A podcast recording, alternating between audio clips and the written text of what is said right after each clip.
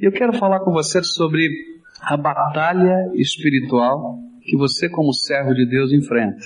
Às vezes a gente não tem consciência das coisas que estão acontecendo conosco como batalha espiritual. Às vezes a gente não tem a percepção das lutas espirituais que cercam a nossa vida. E por isso a gente não usa as armas poderosas de Deus para essa batalha. E às vezes o povo de Deus anda sofrendo, sofrendo muito, tá? Porque não consegue discernir as batalhas que são espirituais e não usa as armas que Deus lhe deu. E a gente fica tentando enfrentar as dificuldades da nossa vida, que são batalhas espirituais, muitas delas, com estratégias que não funcionam, porque a gente precisa usar o poder do nome de Jesus, a gente precisa usar o poder da graça de Deus, a gente precisa usar aquilo que a misericórdia de Deus já derramou a nosso favor. Eu quero olhar, continuar olhando na vida de Moisés, como um modelo de servo e a gente está aprendendo a servir com ele. Como é que a gente enfrenta essas batalhas e que tipo de batalhas são estas que são estratégias malignas de destruição? A gente vai olhar para vários eventos na vida de Moisés que foram batalhas espirituais e nós vamos aprender como eu, servo de Deus, enfrento esses confrontos espirituais na minha vida e na sua vida.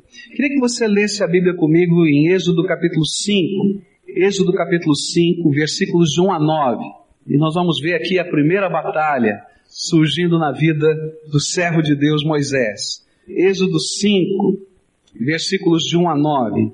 Diz assim a palavra do Senhor. Depois foram Moisés e Arão e disseram a Faraó, Assim diz o Senhor, o Deus de Israel, deixa ir o meu povo, para que me celebre uma festa no deserto. Mas Faraó respondeu, quem é o Senhor para que eu ouça a sua voz para deixar ir Israel? Não conheço o Senhor, nem tampouco deixarei ir Israel. E então eles ainda falaram, o Deus dos hebreus nos encontrou, portanto deixa-nos, pedimos-te, ir caminho de três dias ao deserto e oferecer sacrifícios ao Senhor nosso Deus, para que ele não venha sobre nós com pestilência ou com espada. E respondeu-lhes de novo o rei do Egito, Moisés e Arão, por que fazeis o povo cessar das suas obras? Ide as vossas cargas. E disse-me, disse mais Faraó, eis que o povo da terra já é muito, e vós os fazeis abandonar as suas cargas. E naquele mesmo dia Faraó deu ordem aos exatores do povo e aos seus oficiais, dizendo, não tornareis a dar como dantes palha ao povo, para fazer tijolos, Vão eles mesmos e colham palha para si. E também lhes imporeis a conta dos tijolos que dantes faziam.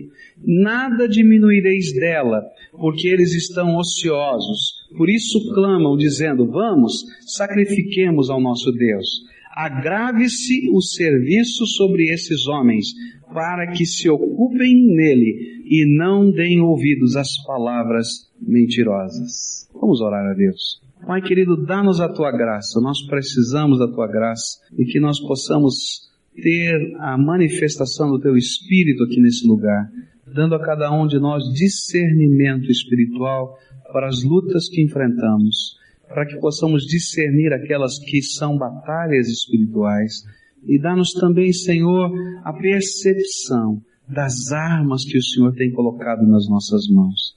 Dá-nos a tua graça nós clamamos no nome de Jesus. Amém e amém. É interessante notar que no início do ministério de Moisés, as coisas aconteceram quase que confirmando os temores iniciais desse servo.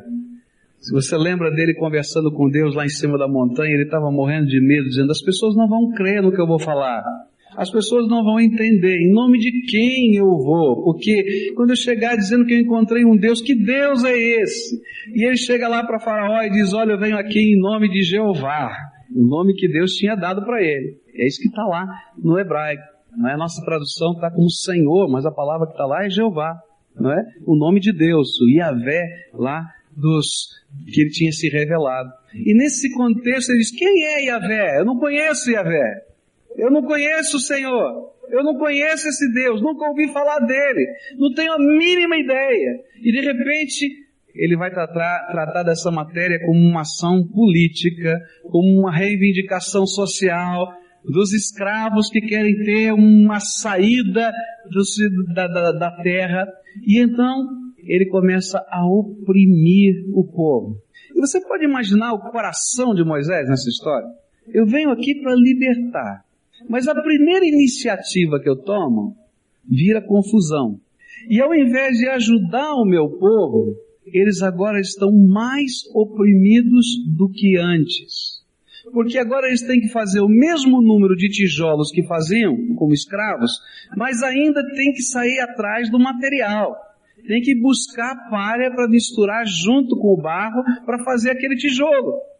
E então o trabalho deles ficou maior porque eles têm que sair pelos campos catando a palha antes de começarem a trabalhar e produzir o mesmo número de tijolos no final do dia. E aí então a situação começa a ficar tremendamente pesada. E eu posso dizer para você que muitas vezes a batalha espiritual se revela semelhantemente àquilo que aconteceu com Moisés. Quando Deus tem uma ação tremenda e libertadora Satanás mobiliza o seu exército de opressão e usa circunstâncias como ferramentas de opressão. E aí a gente vai ter uma batalha revelada no meio das coisas que estão acontecendo na minha vida. Eu não vejo demônio nenhum, eu não vejo coisa nenhuma acontecendo do ponto de vista espiritual, eu vejo só problema eu começo a servir a Deus e eu começo a sentir pressão na minha vida. Eu já ouvi uma pessoa, uma pessoa dizer assim, pastor, olha, eu não sei se eu quero orar mais não. Porque eu comecei a orar, eu e meu marido começamos a orar, foi uma senhora que me disse isso, eu começamos a orar e começaram uma série de problemas na nossa vida. Eu parei de orar. A gente começa uma busca espiritual e de repente o trabalho aperta. Fica difícil. Não é verdade? Situações, outras vêm de pressão e a gente diz, opa, o que está acontecendo? Isso é batalha espiritual. São pressões que o inimigo coloca do mesmo jeito que colocou lá nos dias de Moisés. Se você olhar o capítulo 5 de Êxodo, versículo 14 até versículo 14, verso 19, diz assim: E foram açoitados os oficiais dos filhos de Israel, postos sobre eles pelos exatores de Faraó, que clamavam: porque não acabastes nem ontem, nem hoje a vossa tarefa fazendo tijolos como dantes. E então os oficiais dos filhos de Israel viram-se em aperto, porquanto se lhes dizia, nada diminuireis dos vossos tijolos da tarefa do dia no seu dia. E ficou de mais difícil ainda, que eles não cumpriram e ainda levavam chibata. Você já viu como as circunstâncias às vezes vêm sobre nós? E começam a oprimir a nossa vida. A gente não sabe direito o que está acontecendo, mas sente que está uma pressão tão grande. E no coração da gente a gente fica imaginando, puxa Senhor, eu estava esperando que o Senhor fosse estender um tapete vermelho para mim agora. E eu pudesse andar bonitinho, gostoso, em cima desse tapete vermelho e dizer, oh, que maravilha de vida. Mas não é assim que acontece. Existe batalha, existe luta, existem circunstâncias. E sabe por que, que isso acontece? Acontece para que eu desista. Acontece para que eu não cumpra o compromisso que eu fiz com o meu Senhor. Acontece para que eu não firme os meus valores com Ele, para que eu não caminhe na fé. Essas pressões têm um propósito tremendo de dissuadir-nos do, do caminhar na fé, de desistirmos da visão, dos alvos, dos compromissos que firmamos com Deus. É para isso que essa batalha vem. Você começa a tua caminhada espiritual, você começa uma busca maior, vem essa pressão para dizer, sai dessa, para, foge. E você já viu quantas vezes essa estratégia funciona?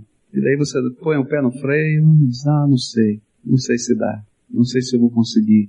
Interessante é que o povo saiu e disse, bom, nós temos que resolver esse problema. Nós temos que dar um jeito para essa situação. E aí então formaram uma comissão e foram falar com o faraó. Disseram, olha, não é justo o que o senhor está fazendo com a gente. Nós tínhamos que produzir esse número de tijolos, agora temos que produzir o mesmo número de tijolos e não dá certo, não funciona, porque tem que buscar palha antes, não dá tempo. O farol diz, ah, vocês estão muito folgados, vocês não estão trabalhando, faz favor de aumentar a produção aí, porque não dá. Estão sonhando demais com esse negócio de visão, de Deus, de oração. Vê se trabalha. Aí eles foram para uma segunda estratégia, disseram, bom, não dá para a gente buscar palha no campo, demora muito, vamos pegar restolho, resto de qualquer coisa que você achar, vai catando, a gente põe no meio do tijolo, ninguém vai saber se é palha ou não é palha, vamos dar um jeitinho aqui. E eles começam então a colocar uma série de estratégias para tentar vencer a batalha que é espiritual. E funciona? Funciona? Não funciona. Porque as estratégias humanas não funcionam quando a batalha é espiritual. Você vai lá no teu trabalho e diz, não, eu vou me aproximar do meu chefe, não sei porque ele está pegando no meu pé, não é? Eu vou tentar e não funciona. Ele não vai com a tua cara mesmo, não tem jeito, né? Você diz, agora eu vou me empenhar mais e vou fazer e não produz, não é? Porque é batalha, é luta. Porque na batalha espiritual, a gente precisa usar as armas espirituais. Não tem jeito. Não tem jeito. Quais foram as armas que Moisés usou? Quando a gente vai estudando aquele capítulo 5, a gente vai descobrir no verso 20, depois daquela conversa dura que teve, no verso 22, o povo se encontra com Moisés e vai dizer: Olha, Moisés, você você está atrapalhando a gente. Aquilo dói profundo no coração dele. Ele se tranca na presença de Deus e diz: Escuta aqui, Deus, o Senhor me mandou aqui para libertar esse povo. Mas em vez de libertar, eu estou gerando mais opressão ainda, mais angústia, mais luta. O Senhor tem que colocar a tua mão nesse negócio. Tem que haver agora uma manifestação do teu poder. Tem que haver agora algum tipo de libertação. E aí Moisés começa a usar a arma que funciona. Ele começa a orar. Eu quero dizer para você que na batalha espiritual, a arma que sempre funciona, nós vamos ver vários tipos de batalha e em todas elas você vai encontrar a oração. Eu quero dizer para você que muitas pessoas estão sofrendo pressões terríveis na sua vida há muito tempo, porque têm usado todas as armas, têm usado todas as estratégias, mas ainda não aprenderam a lutar em oração. Eu não estou falando para você fazer aquela oração de de desencargo de consciência. Oh Deus, olha aqui a minha situação, estou desempregado, olha aqui minha situação, está acontecendo isso, está acontecendo aquilo. Estou falando de batalha. Estou falando de a gente entender que a ferramenta para essa vitória não está na estratégia, mas está no joelho dobrado. A gente entender que a vitória não vai vir porque eu construí ou fiz alguma coisa, mas porque o Senhor está colocando a mão dele e intervindo. Porque esse nome que está sobre todo nome, o nome de Jesus, e colocou a sua graça sobre a nossa vida. Porque o poder de Deus foi derramado e as circunstâncias começaram a ser transformadas. E a gente começa a crer no poder transformador e milagroso de Deus. Primeira arma na sua batalha é oração. Porque quando nós oramos, algumas coisas tremendas acontecem. Deus move os céus na direção da terra para que as coisas do, da sua graça e do seu poder se manifestem no meio das nossas circunstâncias e das nossas fraquezas. Quando Moisés começou a orar, Deus disse para ele: Moisés, você vai conversar de novo com esse homem. E eu vou começar a manifestar o meu poder diante dele. Esse homem tem o coração duro e ele vai resistir a você. Mas a cada dia que ele resistir, eu vou demonstrar mais ainda do meu poder e mais ainda do meu poder, até que ele não aguente mais e diga: vai embora, sai correndo, sai, não quero ver mais você aqui. Porque eu vou manifestar o meu poder. Você está vivendo batalha? Que arma você tem usado? Agora vamos falar com seriedade, porque às vezes a gente brinca com coisa séria. A gente sabe muito sobre o poder da oração, mas a gente vive tão pouco. Quanto tempo você ora por dia? Se você falar, pegar aí a sua agenda, tá? E colocar as atividades do seu dia. Pensa na segunda-feira, qual é a tua rotina? Na terça-feira, na quarta, na quinta, na sexta, no sábado, no domingo. Faz a conta. Quanto tempo você tem usado para usar a arma poderosa da oração? Nós vamos perceber que a pressão das circunstâncias é uma grande tentação a que a gente trabalhe, trabalhe, trabalhe, trabalhe, trabalhe, trabalhe e não resolva nada. Eu não quero dizer para você que você não tem que trabalhar. Eu não quero dizer para você que você não tem que ser um bom profissional. Não é isso que eu estou falando. Mas eu quero dizer para você que a arma para você vencer isso aqui, essa batalha, tem que ser mudada. E algumas coisas vão acontecer na tua vida simplesmente porque você está orando. E que você sabe que é milagre. E que você vai ver cada dia o poder do nome de Jesus. E você vai se alegrar em ver a grandiosidade do teu Deus. Eu sei que a batalha não termina no dia que a gente ora. Por isso, a segunda arma numa batalha espiritual tem que ser perseverança. Eu tenho que ter perseverança e saber que Deus está agindo quando eu não estou vendo. Moisés estava orando e Deus disse para ele: vai lá. Eu vou manifestar o meu poder. E se você ler o capítulo 5, ele vai dizer: não vai ser agora na primeira, vai demorar. Ele vai te resistir, mas eu vou continuar manifestando o meu poder. E quando ele chega lá, o poder de Deus se manifesta. Faraó resiste ao poder de Deus. Uma, duas, três, quatro, cinco, seis, sete, oito, nove, dez vezes. Mas ele não pode resistir o Deus Todo-Poderoso. Por isso, quando eu entro numa batalha espiritual, eu tenho que usar a arma da oração e a arma da perseverança. O que o diabo quer com a sua armadilha é te tirar da rota. É fazer você desistir de usar as armas espirituais. Por isso ele intensifica a guerra. Mas quanto mais a gente usa as armas da graça de Deus com perseverança, tanto mais rápido a guerra ou a batalha toda há de ser vencida. Como é que está a tua agenda? Será que não está na hora de fazer alguns ajustes? Eu estou pensando em fazer os ajustes da minha agenda. Esse foi a nossa conversa ontem, eu e minha esposa. Tem que mudar a minha agenda, tem que acertar algumas coisas, porque a gente se enrola. E a gente cai nessa armadilha, gente. Como a gente cai nessa armadilha? E quando a gente vê, a gente está atolado, está saindo correndo, né, daquela pressão que está sobre a gente. E a gente não entende que aquilo é batalha. Porque Deus pode fazer muitas coisas na nossa vida enquanto a gente está dormindo. Você acredita que Deus pode fazer coisas enquanto a gente está dormindo? Eu creio, creio mesmo. Eu tive uma vez uma dificuldade financeira e foi tão interessante, porque naquela noite nós estávamos orando e pedindo a Deus, Senhor, nós precisamos de respostas. Nós precisamos de uma, uma solução. Oramos. Quando foi nove horas da manhã do dia seguinte, uma pessoa me telefonou. Sim, pastor, eu sou de uma outra cidade, de Santa Catarina, estou trabalhando aqui temporariamente, estou voltando para minha casa. E essa madrugada, às três horas da manhã, Deus me acordou. Eu fiz um negócio, tenho um dinheiro e eu tinha votado no meu coração dar uma oferta. Três horas da manhã, Deus me disse que eu tenho que dar para o Senhor. Eu perguntei, mas é para a construção do templo? É para missões? Eu disse, não, o senhor não entendeu, é para o senhor, é para a sua família. Eu disse, mas não, olha, pastor, eu tenho que obedecer a Deus, que três horas da manhã Deus me acordou, eu não vou dormir se você, se eu não der, tem que fazer logo. Eu disse, e aí? Mas tá, na onde é que é? Como é que faz? E tal. Eu disse, não, eu, você pode passar no meu escritório? Eu posso, tá? O escritório da pessoa para onde ela estava trabalhando naquele dia era debaixo do meu prédio. Coincidência demais, né? Aí quando eu cheguei para pegar aquele valor, eu disse assim, sabe, isso aqui é milagre. Milagre porque Deus falou com você no meio da madrugada, e milagre porque isso aqui é resposta de oração. E eu aprendi que Deus trabalha enquanto eu durmo. Você já parou para pensar nisso? Que Deus trabalha enquanto você dorme? E por que, que você anda tão pressionado sem entender que Deus te ama e pode fazer coisas tremendas na tua vida? Será que não está na hora da gente pegar essa agenda, dar uma invertida e usar a arma poderosa da oração? Será que não está na hora da gente perseverar na batalha ao invés de fugir? Porque às vezes o que a gente faz é sair correndo e acha que vai achar um canto para se esconder mas aquele povo ia continuar escravo do mesmo jeito. Talvez o que melhorasse é que a palha começasse a chegar, mas eles teriam que produzir tijolos de geração em geração.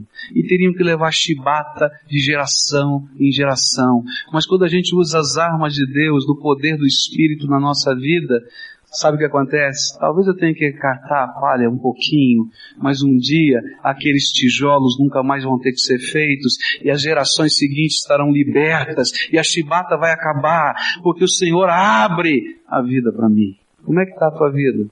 Será que não está na hora da gente usar as armas de Deus? Porque todos nós temos batalhas. Essa batalha não aconteceu só com o povo de Deus, acontece comigo todo dia e acontece com você. Segunda estratégia, segunda batalha que o inimigo usa nas nossas vidas é a batalha da operação do engano pelos poderes satânicos. Satanás é mestre na mentira. A Bíblia diz que ele é o pai da mentira. E ele usa a mentira, ele usa o engano como estratégia de opressão na vida espiritual dos servos de Deus pessoas que estão buscando a Deus com sinceridade no seu coração e que estão sendo enganados, porque Satanás é mestre na mentira.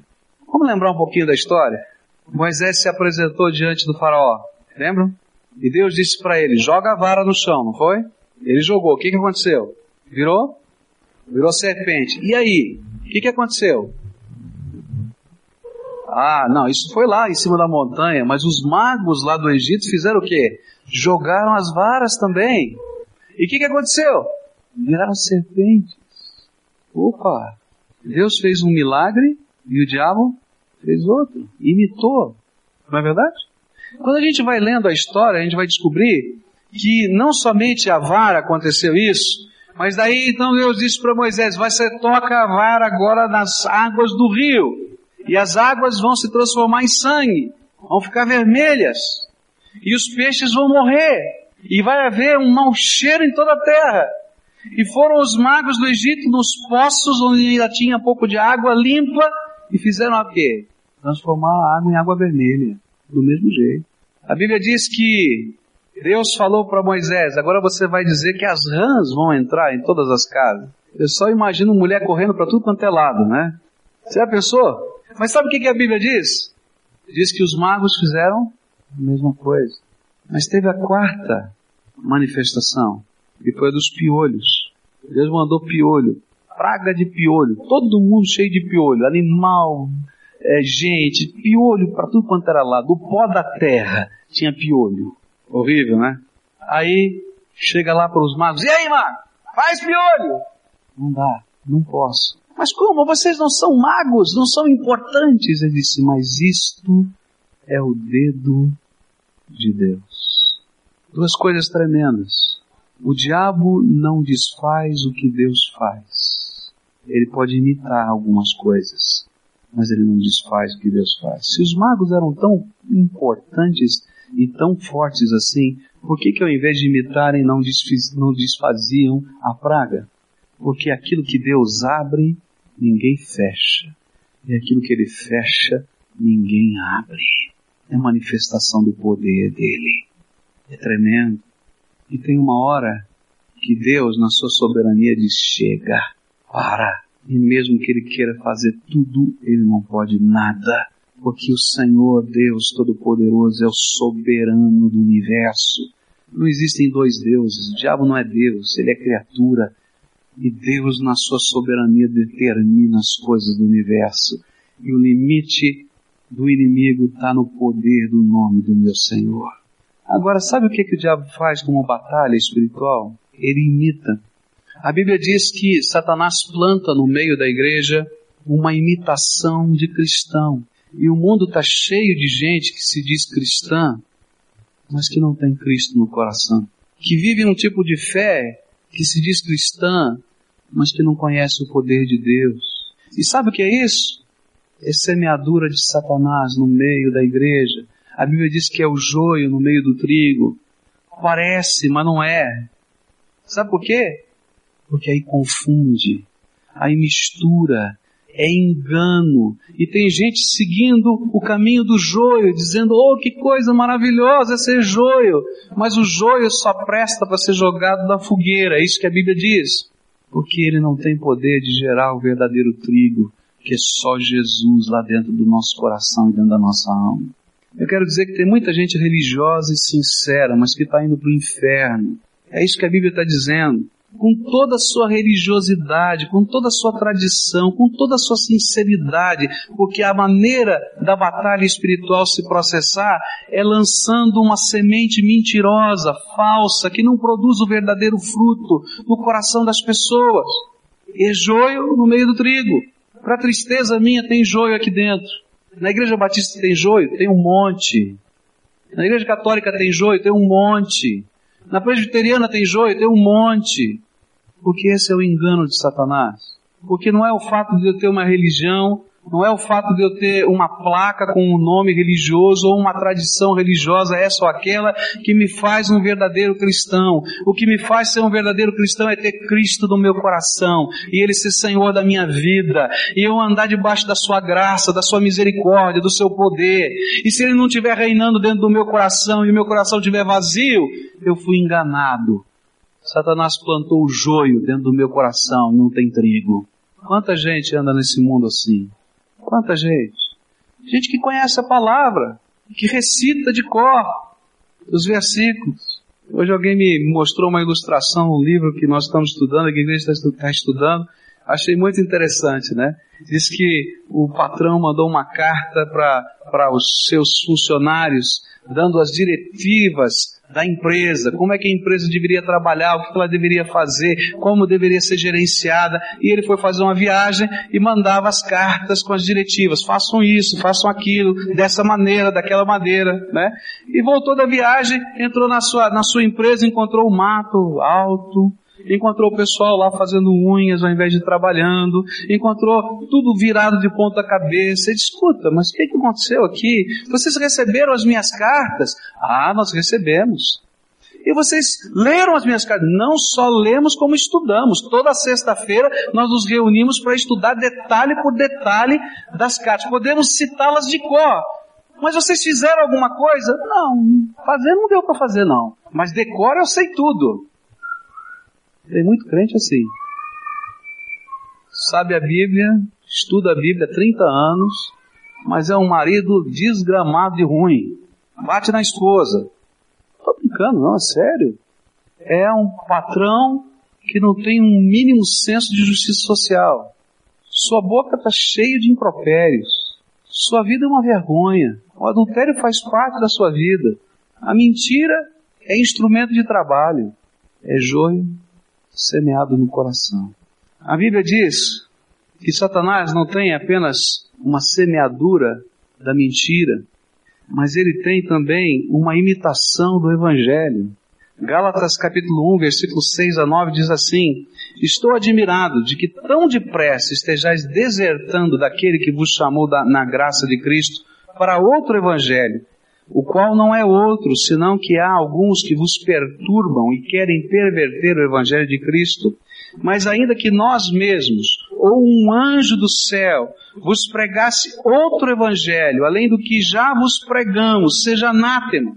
Como antes temos dito, assim agora novamente o digo, se alguém vos pregar outro Evangelho, além do que já recebestes, seja anátema. Anátema quer dizer maldito. Você já percebeu que Satanás semeia evangelhos diferentes?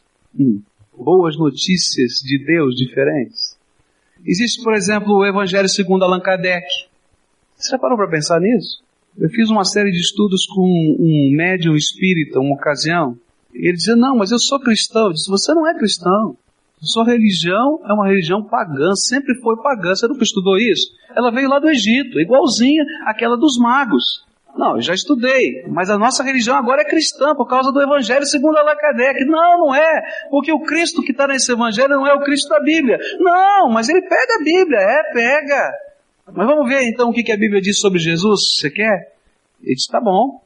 Ele fala assim, olha, Jesus nasceu virginalmente, você crê nisso? Ele diz, não creio. Jesus é o Filho do Deus vivo. Não, eu creio que ele é uma, uma, uma reencarnação sucessiva que chegou ao último eon na escala mais alta que o homem pode chegar. Por isso ele é um grande profeta.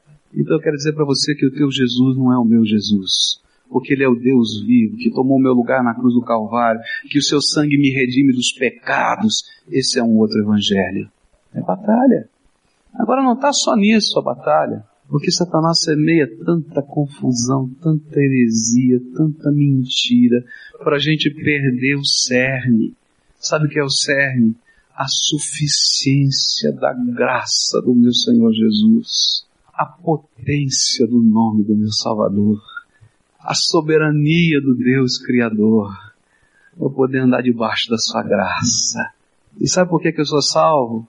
Não porque tenho o Evangelho das boas obras, não que tem um outro evangelho dizendo ser em várias religiões, não é? você tem que fazer uma conta bonita de chegada no céu. Se você tiver um monte de boas obras que compensem as suas más obras, então no balanço do céu você passa. Senão você vai para o purgatório. Sofre um pouquinho e depois entra. A Bíblia não diz isso. A Bíblia diz o seguinte, que ninguém é capaz de passar nesse dia do juízo. Por isso Jesus morreu na cruz do Calvário por mim.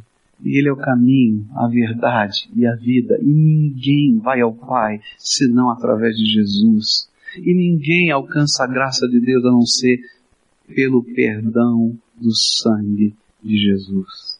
Mas se você anda por essa cruz, a Bíblia diz que as portas do céu estão abertas para você e você pode entrar com ousadia na presença do Pai, até nas suas orações, que você se assenta nos lugares celestiais em Cristo Jesus quando você ora, porque o Senhor Jesus escancarou as portas do céu para os seus filhos.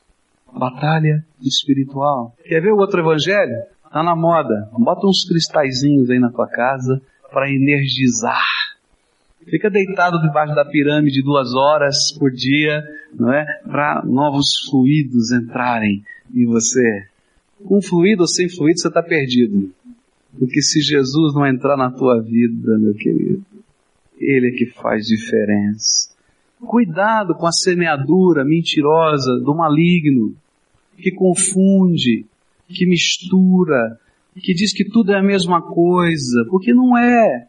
Todos os caminhos levam para Deus. É uma grande mentira. Todos os caminhos levam para Ponta Grossa ou para Paranaguá. Tem o caminho certo. Por isso Jesus disse: Eu sou o caminho, a verdade e a vida, e ninguém vem ao Pai senão por mim. O caminho não é uma instituição, o caminho não é um homem, o caminho é Jesus. Ele tem que aí no teu coração. Cuidado, porque a Bíblia diz que Satanás tem até uma imitação dos ministros de Deus para semear suas mentiras. Diz assim a palavra de Deus, 2 Coríntios 11, versículos 13 a 15. Pois os tais são falsos apóstolos, obreiros fraudulentos, disfarçando-se em apóstolos de Cristo. E não é de admirar, porquanto o próprio Satanás se disfarça em anjo de luz. Não é muito, pois, que também os seus ministros se disfarcem em ministros da justiça, o fim dos quais será conforme as suas obras. Tem até pregadores, Satanás, das mentiras que ele semeia. Gente boa, gente sincera, gente séria, mas que caiu no engodo do maligno.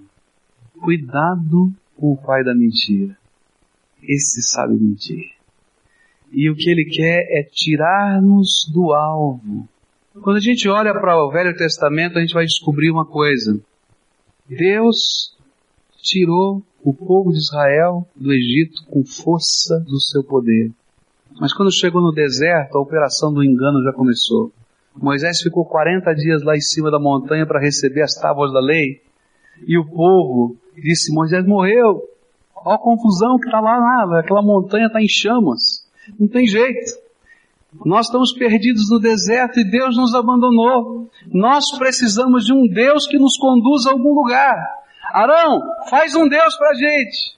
Aí pegaram as joias das mulheres, fundiram um bezerro, porque era o formato do Deus do Egito, de um dos deuses do Egito, e deram um nome hebreu para ele. Sabe que nome deram? Jeová. Já ouviu falar em sincretismo religioso? Engano de Satanás. Satanás quer que você até use o mesmo nome que Deus usa na sua adoração, mas que você se curve diante de outra coisa, de outra pessoa, que não o Deus único e verdadeiro. E é por isso que tem muita gente sincera, seguindo tantas procissões pelos caminhos da vida, mas que não conhece o poder do nome de Jesus. E não entenderam ainda que o único caminho, o único caminho, o único, não tem atalho, não tem jeitinho, não tem alguém, não tem outro intermediário. O único, a Bíblia diz, caminho é Jesus. Operação do engano. Agora, como é que a gente enfrenta uma batalha dessa? Como é que a gente enfrenta uma batalha tão tão maliciosa quanto essa da operação do engano. Quando eu olho para aquilo que, que a Bíblia me ensina, eu vou ter duas ferramentas importantíssimas. Eu preciso ter a palavra de Deus como regra de fé e prática. Você quer saber a verdade? Está aqui, ó. Abre a tua Bíblia. Começa a estudar a tua Bíblia. Começa a ler a palavra de Deus. Você vai descobrir a verdade de Deus e não dos homens. Todo mundo vai dizer para você que você não é competente para ler a Bíblia. Isso é engano de Satanás. Porque Deus quer falar é com você, Ele quer falar com você, Ele quer falar com você. Então abre a Bíblia, deixa Deus falar o teu coração, deixa a verdade de Deus fluir na tua vida. Você vai ver que coisa tremenda, que coisa maravilhosa. E quer saber como é que a gente enfrenta uma situação dessa? É quando o dedo de Deus se coloca no meio das circunstâncias. Aquela mulher de que eu falei nunca mais foi para o hospital. Lembra no começo que eu disse aquela mulher? Nunca mais foi por aquele, aquele motivo, ela nunca mais foi para o hospital. Porque naquele tarde, naquele começo de noite, quando o nome de Jesus foi ali manifestado, um poder, porque Ele é poderoso, aquela mulher foi liberta e recebeu Jesus como Senhor e Salvador da sua vida. E o dedo de Deus se colocou no coração dela e Satanás nunca mais pôde colocar o dedo dele no corpo dela. É assim que funciona. Eu preciso da verdade de Deus do meu coração. Mas a verdade de Deus traz o dedo de Deus sobre a minha vida. O poder de Deus, a misericórdia de Deus, o socorro de Deus, a força de Deus. E eu passo a andar debaixo da graça do Deus vivo. Todos nós enfrentamos batalhas. Você vai sofrer batalhas de engano na sua vida. Mentiras que o diabo quer que você acredite que sejam verdade. Determinados momentos da sua vida você vai acreditar que um determinado pecado que você comete não é tão pecado assim. Que dá para dar um jeitinho. Que não é desse jeito tão complicado. Tem gente que acredita que homossexualidade não é pecado. A Bíblia diz que não vão entrar no reino dos céus, mas a Bíblia diz isso. Diz, não, eu posso ser um bom cristão homossexual. Casado com meu companheiro, casado não pode, mas vivendo junto com meu companheiro, andando de braço dado. Não! Se você quer ver Jesus entrar no teu coração, o dedo de Deus tem que libertar você dessas coisas. Tem outras coisas que estão na tua mente, no teu coração, que o diabo faz você acreditar que é verdade, mas é mentira, que é engano. Só o dedo de Deus e a palavra de Deus podem nos ajudar nessa hora.